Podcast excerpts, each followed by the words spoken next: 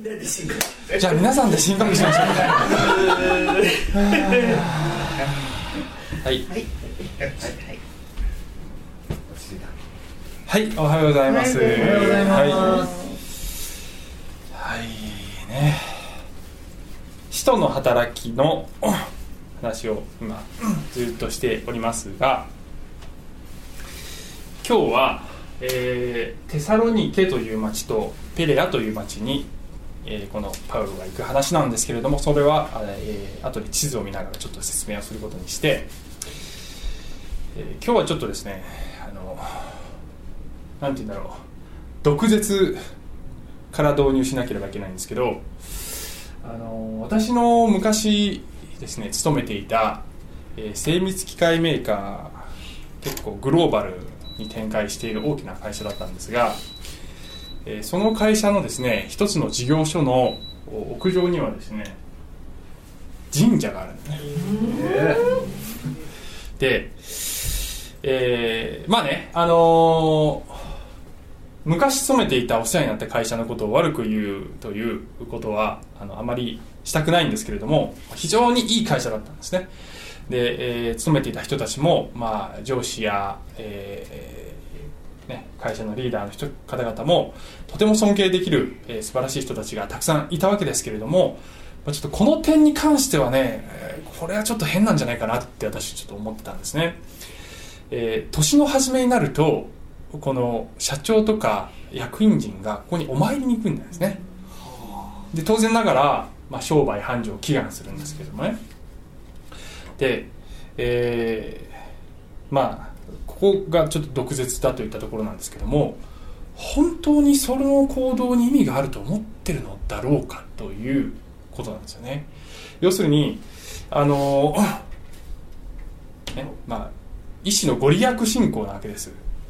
えーここで、えーお願いします。パンパンってやったら商売が繁盛すると本当に信じている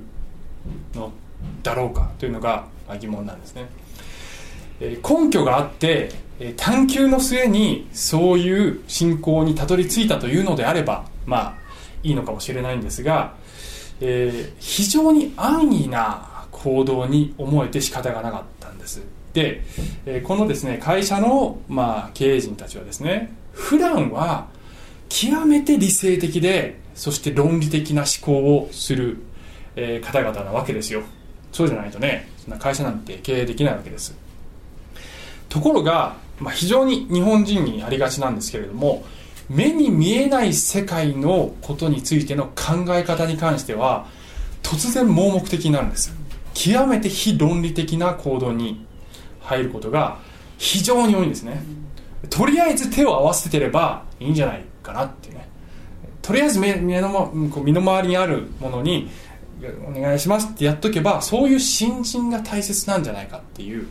そういう考え方がある。まあ、いわゆるイワシの頭も新人かっていうね。何でもいいから拝んどきゃいいんじゃないかなっていう、まあ、もしかしたらご利益あるかもしれないっていう。そういうのがこう見え隠れしてしまってそれでまああのその点に関してはねどうなのかなって思ってたんですよ 私と思ってた時ね。すいません。ちょっと本当にこんなこと言っちゃって。でもねあのいい会社でした。ちょっとフォローしてきましたね。で、えーまあ私は牧師ですので聖書を語ることを仕事にしておりますので、えー聖書をストレートに語ると時に毒舌にならざるを得ません、えー物議を醸し出すようなことを言わざるを得なくなります。なぜかというと聖書は私たちの人間のあるべきではない姿をズバズバと指摘するからです。えそして聖書は天地を作った唯一の神がいてその神以外の神に手を合わせることはこれは変ですよ。本物の神様に対して失礼な態度なんですよとはっきりと偶像礼拝を否定しています。なので、えーまああの日本人のねこの 文化に、えー密着しているこういった、えー習慣なんかをですねこう頭から否定するっていうのはあまり気持ちのいいことではありませんが聖書はそれは違うんですよと私たちに告げてるんですね。で、えー聖書はですね手近にある小さな神様を拝むんじゃなくて本当の神様を、ね、目に見えない真理を真剣に求めなさいっていうふうに、ね、言ってるわけです。真剣に探求する気持ちを持ちなさい。そうすればその神様と出会うことになりますよと言ってるんであります。でそれが今日の話のポイントなんですけれども探求するなら発見するという話をしたいんですね。イエス様は探しなさいそうすれば見つかりますって言ったんですけどもその言葉をまあ別のフレーズで言い換えてるだけです。探求するならそう書けばいいじゃんね。なんとなくちょっと自分の言葉にしたかった。探求するなら発見するっていうねことなんです。あの普遍的なもの、えー、全ての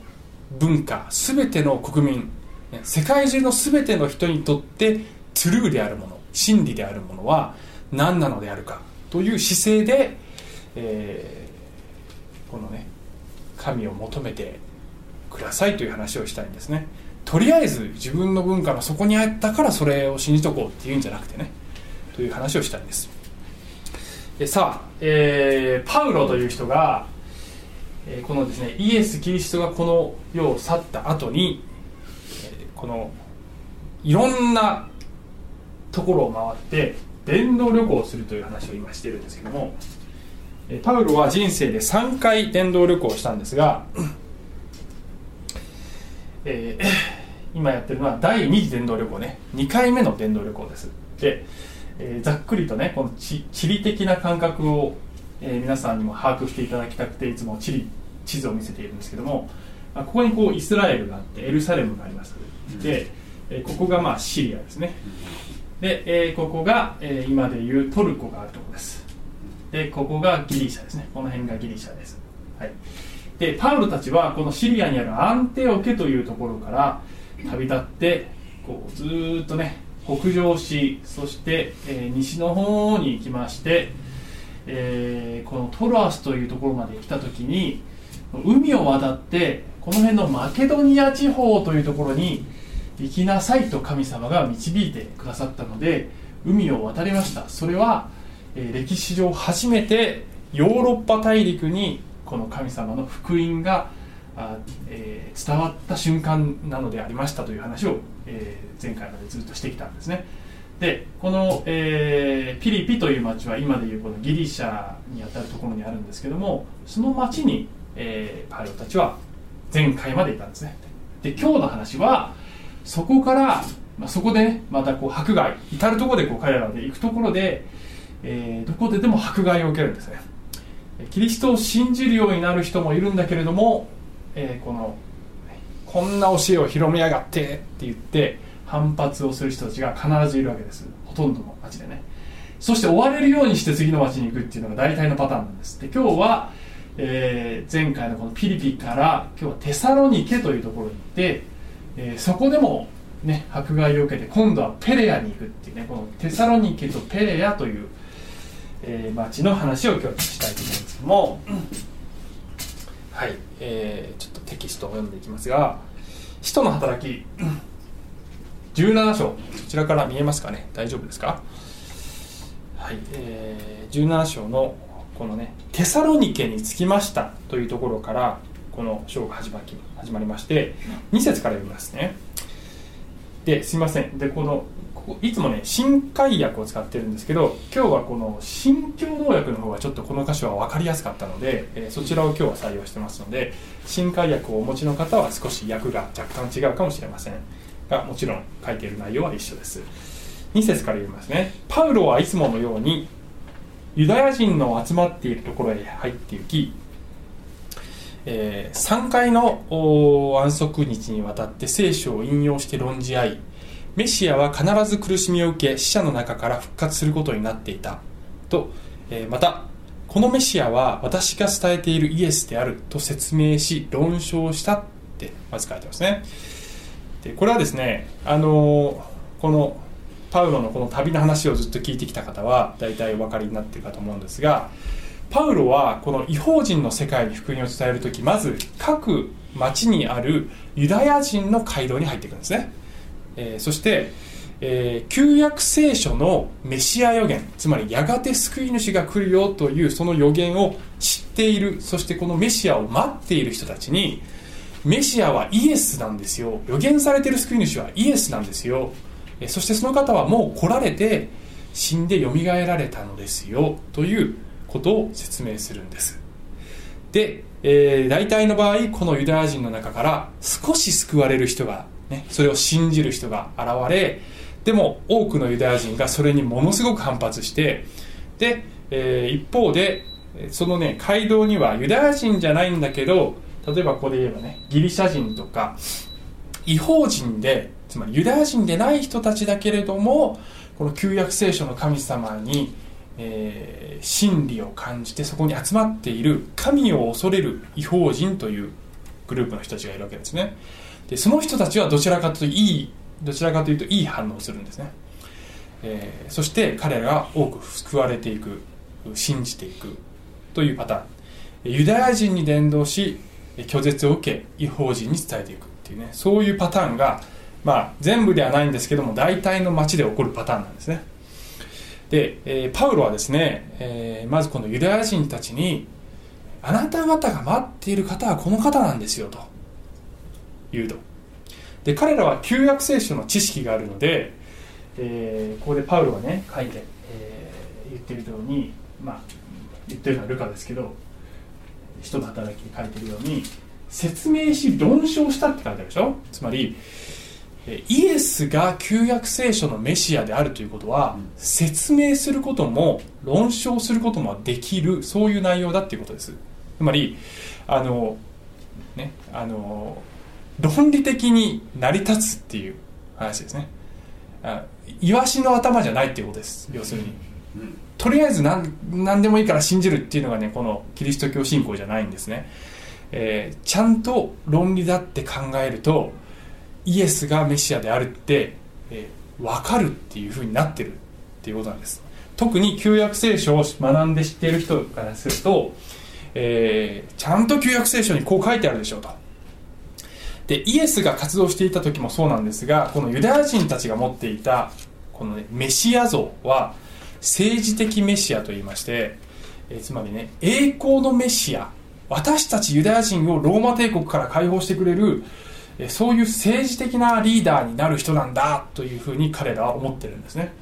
でそれが勘違いなんですよってパウロは説明するわけです。そうじゃないと。カイザルをローマ帝国の皇帝を倒すとかそういうことをしに来たんじゃない。旧約聖書が示しているこのメシアという方はこの方は受難と復活。一回この死ななければならない。そして復活されるということがちゃんと旧約聖書にほら書いてあるじゃないということをパウロは丁寧に説明をするわけです。で本当だって思った人はこのイエスを信じるようになるんですがほとんどのユダヤ人はこのですね凝り固まったメシア感を持っているので論理的に説明しても感情的に受け入れることができない。それでこんなことを言いやがってということで反発する人たちがいる。4節見てみるとそれで彼らのうちのあるものは信じてパウロとシラスに従った。神を崇める多くのユダヤギリシャ人やかなりの数の主だった婦人たちも同じように2人に従った。しかしユダヤ人たちはそれを妬み広場にたむろしているならず者たむろしてたんだねならず者がね。を何人か抱き込んで暴動を起こし町を混乱させヤソンの家を襲い2人を民衆の前に引き出そうとして探した。ヤソンというのは、まあ、パウロとシラスを信じて彼らをかくまっていた、人だったと思われますが要するに、えー、ね、このパウロとシラスほとんどのユダヤ人が、えー、反発したと。で6節見るとしかし2人が見つからなかったのでヤソンと数人の兄弟を町の当局者たちのところへ引き立てていって大声で言った。世界中を騒がせてきた連中がここにも来ています。ヤソンは彼らをかくまっているのです。彼らは皇帝の勅令に背いてイエスという別の王がいると言っています。これを聞いた群衆と町の当局者たちは動揺した。これちょっと前半なんですけどまだちょっとだけ後半があるんですけどね、えー、世界中をね騒がせていたって、ね、いうふうに言うんですね。でこの時までに、えー、いかにこのね、えー、イエスの教えイエスがメシアであるというこの福音が、えー、どんどん広がってきているかということが少し垣間見えますね。でしかもですねこの信じている人たちは一般民衆だけではなくて今までの話でも分かるようにローマ帝国のこの百人隊長とかねそういうローマ帝国のその管理職側にいる側の人たちも信じてる人たちが何人か起こされてるわけですよ。だから噂になってる。で、えー、イエスというね、まあ、要するに時の権力者っていうのは基本的には自分を神格化しますのでこの時、まあ、カイザルローマ皇帝も自分を神としているわけです。で、えー、ローマローマ帝国内ではカイザル以外に王がいてはいけない神がいてはいけないという考え方があるわけですよ。一般的に。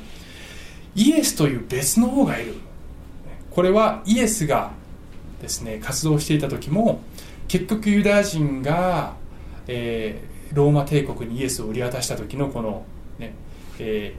ー、その言い分っていうのがイエスはこのローマ帝国に反抗していると。自分を王としている。カイザル以外に王はありませんと言ってローマ帝国を説得して、まあ、十字架にかけたっていうそういう経緯があるんですがそれと同じことがここで起こってるわけですね。でイエスも弟子たちもこの政治的革命を起こそうとか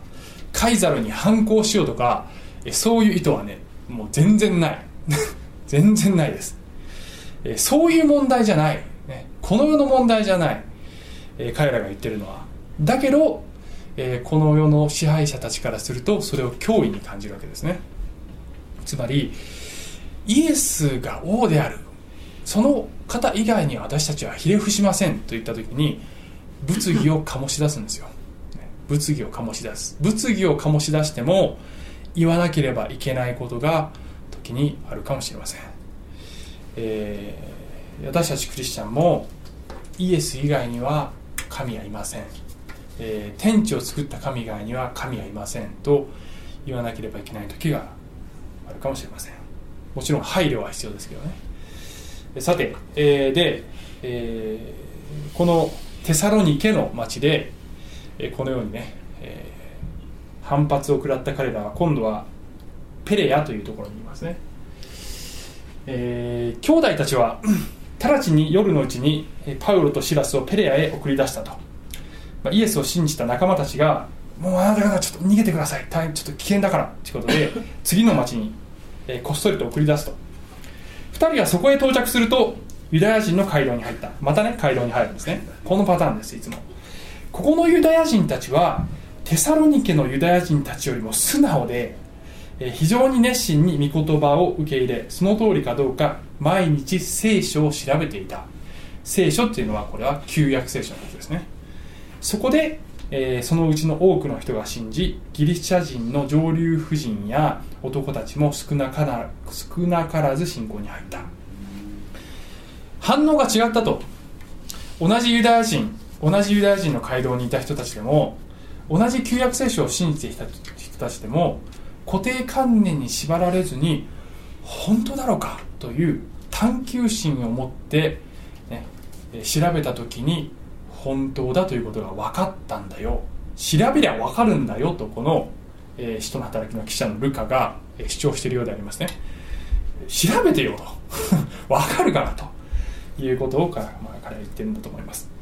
そしてペレアのこのユダヤ人たちはもっと素直にイエスを救いのしてして受け入れました。という話ですね。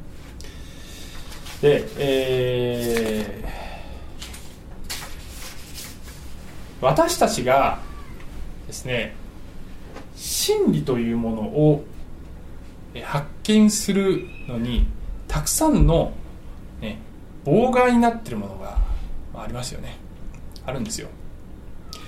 でその多くがまあ時々私申し上げるんですけども固定観念や偏見であります、えー今週ですね私2人の人と話しまして、まあ、その A さんと B さんの話をちょっと話したいんですけどもまず A さんの話ね。A さんは私と同じぐらいの年の男性で昔、えー、さっきの会社ではなくて別の会社の人だったんですけど、えー、昔私が勤めていた会社の人ですね。で私の友人で今も付き合いがあります。でこの教会の、礼拝に来てくださったんです。イベントにもよく来てくださるんですね。でもう本当に素晴らしい人。本当に素晴らしい。私も顔もねあの尊敬してるその人のこ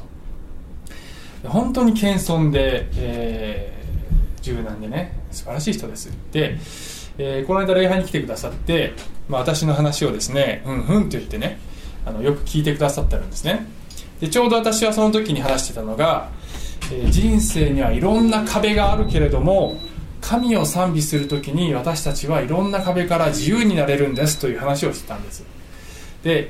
えー、その方もですね、えー、まあ、人生にねいろんな悩みがあってなるほどなるほどというふうに聞いてくださった。礼拝の後に話をしてていやー自由になりたいですねと。もっとね何があっても安定した気持ちを持ちたいですねっていうもんだから、うん、率直にねあのなんて私 A さんって言った？A さん。A さんクリスチャンになる気ないんですか？聞いたんですねしたらね、まあ、ちょっと困った顔をして、まあ、ちょっと苦笑いをしながら「あそれはないんです」とおっしゃった。えーと、なんか抵抗あることあるんですかって、え、聞いたらばいや宗教はねやっぱねちょっと抵抗があるんですと。なぜかというとまあ親自分の親が新興宗教に入っていてまあ、その姿があまり素敵に見えない上に、まあ、その生育過程でねあまりいい思いをしなかった。宗教には入りたくないというふうに言うわけですね。で、えー、私が彼に申し上げたのはクリスチャンになるということはそもそもこの聖書というものがいわゆる宗教ではないという結論を足した時という結論に達した時にクリスチャンになるんですっていうふうに言ったんですね。で、えー、聖書の視点から見れば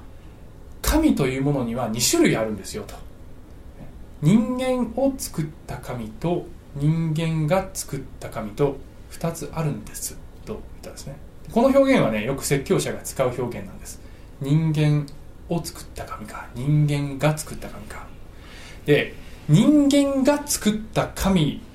の影響であまり良い思いをしなかったからといって世の中の宗教全てが人間が作ったものであると結論付けるのはそれは論理的な判断ではないんじゃないですか。それは感情的なんですか。じゃないんじゃないですかって言ったらば、ね、そういう前提に立ってること自体がすでに前提が間違ってませんかって言ったらあ確かにその通りかもしれない。というふうに、まあ、認めるところがまあ彼の、ね、素晴らしいところなんですけどね、うん、確かにそうかなっておっしゃいましたね。で、えー、感情的にね、えー、私たちはあの非論理的な判断をすることがあるんですね、えー、ちょっとこういう、ね、あの例えば私が こういう話してる時間あるのかな？ないあんまりないな、えー、先にちょっと進みましょう。はい先に進みましょう。大丈夫あ大丈夫なの？大丈夫。そう。あもうあそうです。はい、えー、例えば分かりやすく言うとこういうことですよ。あ。のね、えー、私が妻のみのりに、えー、暴力振るってね。酒飲んで「おら!」俺はもうこんなや出てくで妻のみのりはもう男なんてみんなこんなもんっていう感じでね思うわけ。でもう男なんて信じられない。男不信になる。で娘のルカに男信用するんじゃないわよ。娘のルカもそういう姿見てるからもう男なんて信じられないわ思って育つ。でルカにね言い寄ってくるね。ルカが成長して大人になった時にいろんな男性が来て、まあ、ほとんどの男はそういう男かもしれないよ。だけどその中にはその中には じゃ父の感情が入ってるから。その中には本当に誠実で娘のことを愛してくれる男もいるかもしれないじゃない。男性もいるかもしれないじゃない。だけどたまたま父親がそういうひでえ父親だったからという理由だけで、えその可能性はね本物がいるという可能性を最初から積んでいたらその感情に流されて正しい判断ができないかもしれないですね。最高の幸せを逃すかもしれません。ということを言いたかっただけです、はい。えー、でねあのー、ちょっと話は飛びますけど根岸英一先生という方は2010年にノーベル化学賞を受賞した方です。まだ記憶に新しいですけどね、えー、クロスカップリングという化学反応をね発見した人なんですけれどもこの人がね発見を生む10の項目、ね、条件は何かっていう話をするんですね。で、えー、このほとんどが私たちが神様を求めるときに、えー、持つべき態度と重なる気がしますね。上からいくとちょっとね10個もあるから短く言っていきますけどまず願望がないといけないですね。知りたいという。本物を知りたい。真理を知りたい。真実を知りたい。そしてその願望はニーズを生みますね。知る必要がある。私はこれを知る必要がある。ニーズ。で計画。あの探求しよう。まあ聖書だったら聖書を読もう学ぼう。あるいは聖書を知っているところの人のところに行って教えてもらおう。計画や作戦というものが必要になってくる。で4番、ね、系統だった探索が必要ですよって彼は言うね。つまり論理的じゃないとダメなんですよなんかむちゃくちゃな結論出してもダメなんですよと。感情に流されない。あの感情が悪いってわけじゃないですけども、まあ、科学のこの発見に関してはきちんと、えー、探索しなければいけない。論理性が必要です。知識。神様は神を知るための必要な情報を私たちにお与えくださっているというのが聖書の主張であります。でその、ね、神の言葉を知る知識というのが重要であります。6番豊富なアイデア、えー、神様知るのにアイデア必要なの？豊富なアイデアというのはまあ、言ってみればですねアイデアを出すためにはさっき言ったようにね固定観念とか偏見っていうのを一旦取り除かないとアイデアって出てこないんですね。何かに縛られていると自由な、えー、アイデアって出てこないです。だから言い換えればこれは偏見や固定観念を取り除いて、えー、くという作業だと思いますね。7番正確な判断。神を信じるということは判断つまり、ね、チョイスなんですよ。チョイス。チョイスをする。でチョイスをするためには8番意思が必要です。で意思というのは、まあ、聖書的に言えば誰もこのね、えー、強制的に神を信じさせられることはできない。自由意志によってそれぞれは自分の自由意志によってイエスを信じるという決断をしなければいけない。で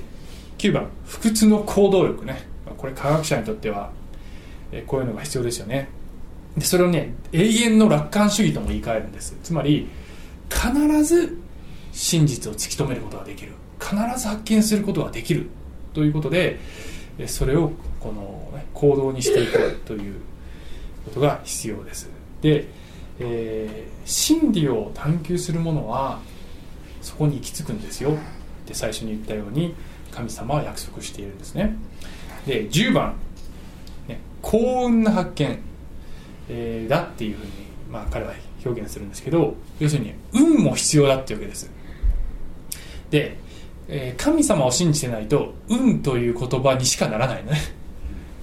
だけど、えー、聖書的に言うと私たちが神を知るため真理に到達するために必要なのはいわゆるねランダムに来るような運ではないんですね。これは、えー、先々週がなんかに摂理という話をしましたが神が明確な意図を持ってあなたを導くというこの見えない手のことを摂理というんです。でこの10番を言い換えるならば摂理が必要なんですね。神を知るためには。で、えー、これが一番大切なのかもしれません。一番大切なのは、まあ、どれが一番大切かちょっとあれですけど知りたいという思い。そしてその信仰が、ね、論理性を持っているのかイワシの頭じゃなくてえー、きちんと根拠があるのかどうか。そしてそこにそういう思いを持った人のところに神様は、えー、現れて目を開いて分からせてくださいますよっていうことです。で主体は勘違いのないようにね申し上げますけど主体は神様なんですね。これ読むとまるでこう、まあ、科学の発見だと自分の頑張りの方が主体になってるのかもしれないんですけど聖書は、え、私たちが自分の頑張りや努力や知恵で神を見出すことはできないんですね。ただ私たちがその探求をするときに神様の側が私たちの目を開いてくださって信じますという告白に導いてくださるということです。で、えー、このですねテサロニケの手紙、このね先ほどのテサロニケの教会にパウロが後で送った手紙の中にはこういうことがありますね。私たちの福音があなた方に伝えられたのは言葉だけによったのではなく力と精霊と強い確信とによったからです、えー、つまり神の力が働いてあなた方に確信を得させたんですよ、えー、というふうに言うわけですよね。神様が信仰に導いてくださった。私たちのニーズ願望そして意志必要なんだけど神の恵みによって私たちは救われるのだということをまあ強調しておりますね。さて、えー、ではですね この根岸教授が発見したクロスカップリング反応とは何か。むちゃくちゃ、まあ、むちゃくちゃっていうかね結構込み入った話で、えー、なので簡単に言うとこういうことなんですね、えー、クロスカップリング反応とは構造の異なる2種類の有機化合物同士を接合つまりカップリングして新たな有機化合物を作る反応です。ね意味わかんないかもしれません。簡単なるほどとか言って分かってつまりまあ基本的にこれ炭素なんですけど2つの種類の炭素がありますよと。ね。はい。で、えー、この2つの種類の炭素はもう普通でいるとくっつかない炭素なんですよと、えー、もう磁石の N と N と S みたいにくっついてくれない。そこに触媒というこれパラジウムっていう金属なんですけどね。触媒というものをねこれ触媒というのはいわば仲介人です。この触媒を加えることによって本当であれば結びつかないものが結びつくのですよということを彼は、まあ、彼とあと他の、ね、ヘック先生とか鈴木先生とか何人か一緒にノーベル賞を受けた人そういう発見をしたっていうねそういう話なんです。でこれがですねこの触媒によって結びつきということによって新たな化合物が生まれてそれがさまざまなこの私たちの生活の中で、えー、いろんな材料とか医薬品とかものすごくいろいろな形で、えー、私たちの人生私たちの生活を豊かにしてくれているということでこの人類への貢献が認められてノーベル賞を受けたというですね。でねあの聖書によれば神様と人間っていうのはくっつかないんですね。性質が違うんです。人間は罪がある存在で神は完全に清い方なのでこう2つ一緒にならないんですね。でその責任は人間側にあるんですけど人間が神から離れていったからなんですけどもこの罪ある人間と清い神というのはこの性質が違うのでくっつくことができないんですこの触媒がイエス・キリストなんですね。イエス・キリストという方が来てくださって神と人間というね、えー、ギャップがあるものをくっつけてくださることができるようにくっつくことができるようにしてくださったのがイエス・キリストなんです。で、えー、この真理に気づいたらばそのこの発見にたどり着いたならばその人の人生は大きく変わることになりますね。さまざまな面でその人の人生が豊かになっていきます。そしてもちろん永遠の命をいただくという究極のプレゼントをいただけるというのが聖書が語っている福音なのであります。第一テモテテモテという人にパウロが書いた手紙。神は全ての人が救われて真理を知るようになるのを望んでおられます。神は唯一です。また神と人との間の仲介者も唯一であってそれは人としてのキリストイエスです。キリストは全ての人の贖いの代価としてご自身をお与えになりました。これが時至ってなされた証なのです。あの触媒です。イエス・キリストは。ご自身をお与えくださって、えー、このくっつかない2つのもの神と人間というものをくっつけてくださいましたよ。それがイエスが来た時になされた化学反応であります。究極の化学反応でありますね。で神は私たちがそのことを知ることを願っておられる。わけです。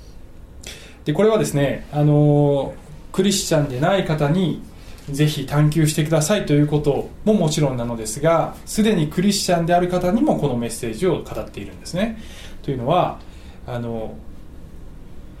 このクリスチャンのね、えー、信じているものを信じるとこれはね一生ねこう発見続きなんですね。聖書というものは、えー、非常に深くて広いのでどんどん学んでいくことができるんです。で発見をを楽しみながら歩む人生がクリスチャン人生なんですね、えー、ベストビトへの手紙。これも引用したいんですけども。これもパウロがね、えー、こういうふうに言いますね。またあなた方が全ての聖なる者たちと共にキリストの愛の広さ長さ高さ深さがどれほどであるかを理解し人の知識をはるかに超えるこの愛を知るようになりそしてついには神の満ち溢れる豊かさの全てに預かりそれによって満たされるように。これはもうすでにクリスチャンである人たちにパウロは言ってるわけです。つまりねもうまだまだこんなもんじゃないからって言ってくる、ね、すごいからって。あの本当に探求を続けてください。もちろん神様に出会ったということで一つの区切りがあるわけですけどもそこからさらに神様の素晴らしさこのイエス・キリストが何をしてくださったというかなのかということに関してもっと深く知るにつれてどんどん感動深まっていくからねっていうふうに言ってるわけです。この神様の愛の深さすごいよって強調してるわけですよ。ですから探求をし続けてくださいというふうにパウロは言ってるんですね。最後にねあのさっき2人の人の話をしますっていうの私 A さんの話しましたけど B さんの話最後にして終わりたいと思いますけどね、えー、これもねあの B さんも、まあ、その A さんと同じ会社に勤めてる人で、えー、この、ね、B さんは私の、まあ、英語をちょっと私が教えさせていただいているあの私の生徒なんですけれどもあの女性の、ね、方方なんですけどもこの方も、えー、何度か礼拝にいらっしゃったんですね、えー、で、えー、最初に礼拝に来た時にまあ、いくつかその小冊子とかキリスト教について書いてあるものをお渡ししたんですね。でそうするとねあの次に礼拝に来た時にはねあの自分でちょっとねマザー・テレサの本を買ってみたんですって言って読んでみたんです。探求してたんですね。探求したんです。で、えー、私がそのネットで配信しているこのメッセージなんかも聞いてくださってたようで、えー、このねもっと知りたい。そういう探求心を持って、えー、でまた礼拝にいらっしゃったんですね。でその時にまた神様の話をしたんです。で次に会った時にねクリスチャンってどうやってなるんですか？って言った。でもう一度福音を、えー、丁寧に説明してご説明、えー、したらばイエス様信じたいです。っておっしゃったんですね。で一緒にお祈りをして、えー、彼女はイエス・キリストを信じました。でこれから、えー、洗礼に向けてねあのじゃあ学びをしていきましょうかということになったんです。彼女はね偏見がなかったんですね。固定観念がなかった。で彼女も、あのー、それまでは、まあ、の神社に行ったりしてねお参りとかしてたんですけども私が小さい神様じゃなくて天地を作った神様信じませんかって言った時にそれを受け入れたんですね。そして自分自身で探求心を持っていろいろ調べたりしたんですね。そしてあこのイエス様は本物だというふうに信じるようになりそしてイエスを人生に招き入れるというところに行かれたんですね。願わくは彼女がさらにこの広さ長さ高さ深さを知っていかれることを祈っていきたいと思いますけれども皆様にもお祈りいただきたいと思います、えー、最後この御言葉を読んで終わります。あなた方がこれはですね旧約聖書の預言者を通して神が人間に語っておられる言葉であります。あなた方が私を呼び求めて歩き私に祈るなら私はあなた方に聞こう。もしあなた方が心を尽くして私を探し求めるなら私を見つけるだろう。私はあなた方に見つけられると神様はおっしゃいました。探求をしていませんか？お願いします。愛する天のお父様本当にあなたを知りたい、えー、真理を知りたい。この見えない世界の真実知りたい。と願い願いそして探求するならばあなたの方が近寄ってきてくださってご自身を示してくださると聖書は語って、いるわけであります。どうぞ私たちが、え、普遍的な真理を求めていくことができますように。そしてその素晴らしさを